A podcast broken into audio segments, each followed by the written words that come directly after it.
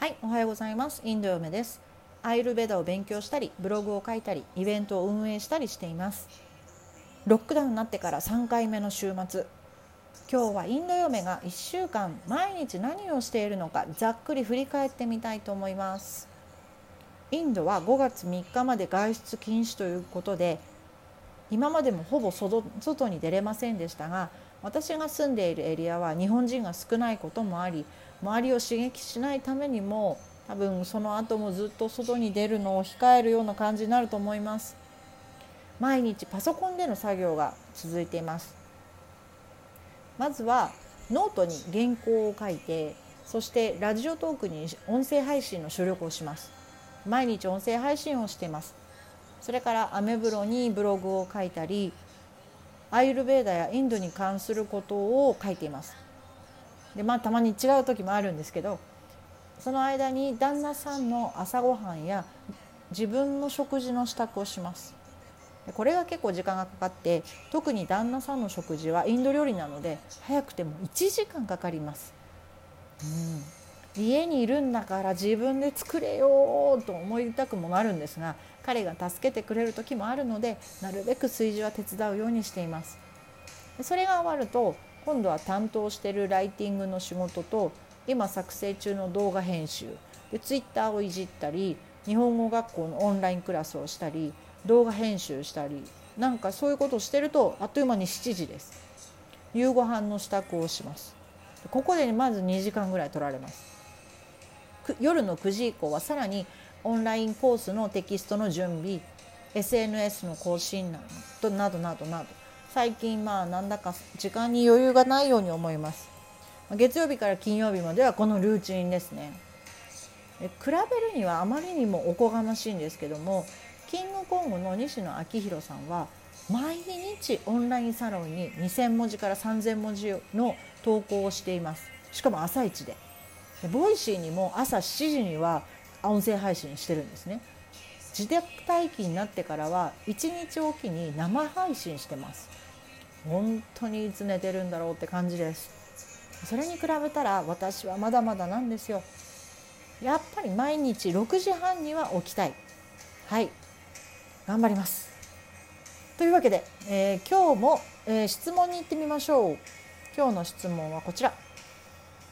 カルマって何ですか？前からずっと自分でも調べていますが不落ちする説明を未だ探せてません。という質問ですが、えー、答えは、えー、こちらに書きました。長いので今日はそのまま読みますね。カルマはサンスクリット語です。日本にも雨とか橋のように複数の意味がある言葉がありますがカルマも複数の意味があります。パンチャカルマのカルマは行いという意味です。おそらくおっしゃってるカルマはヨーガスートラに出てくるカルマとかでしょうかね。これはまた違う意味合いなんだと思うんですが私は、えー、仏教の記事があるんですけどもこちらの方記事に書かれているカルマの意味がしっくりきます。他の方のページですがカルマはベーダからヨガ哲学とかヒンズー教の背景がありますのでカルマを語る際にはこれは外せないと思っています。しかし他の人がもし違ったことを言ったとしてもそれは否定するつもりはありません。なぜならもともとどれが正しいなんか判断できないんですね。自分の信じるものを信じる。こういう考え方が日本とインドの大きな違いだと思います。腹落ちする説明が見つかってないとおっしゃってましたがということはその腹落ちしない理由があると思うんですね。それがなぜか何なのか。自分にこう問い続けることで必ず落ちる時が来るはずです。実際私もカルマそのものが何なのかはっきり分かってるわけではないので質問者さんには本当に申し訳ないなと思います。ごめんなさい。でも質問者さんはずっと調べているとおっしゃっていたのでいくつものカルマについての説明を聞いたんだと思います。なのにご自身が納得されていないということなんですけども倫理とか例えば道徳とかそれから思想とかって例えば本当に目に見えないものでしかも文字と声で体系立ててきているようなものですから人間がフィルターとなって色眼鏡でいかようにも見えてしまうと思うんですね。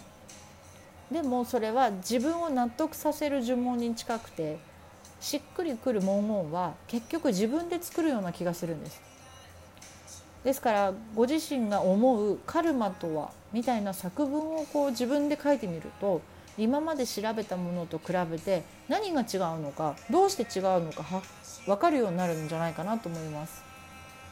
いかに自分を客観視できるか最近これはよく意識しますね。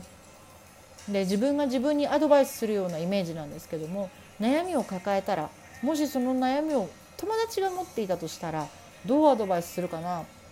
まあ、常にそんな気持ちで自分の気持ちをコントロールするようにしてます。はい。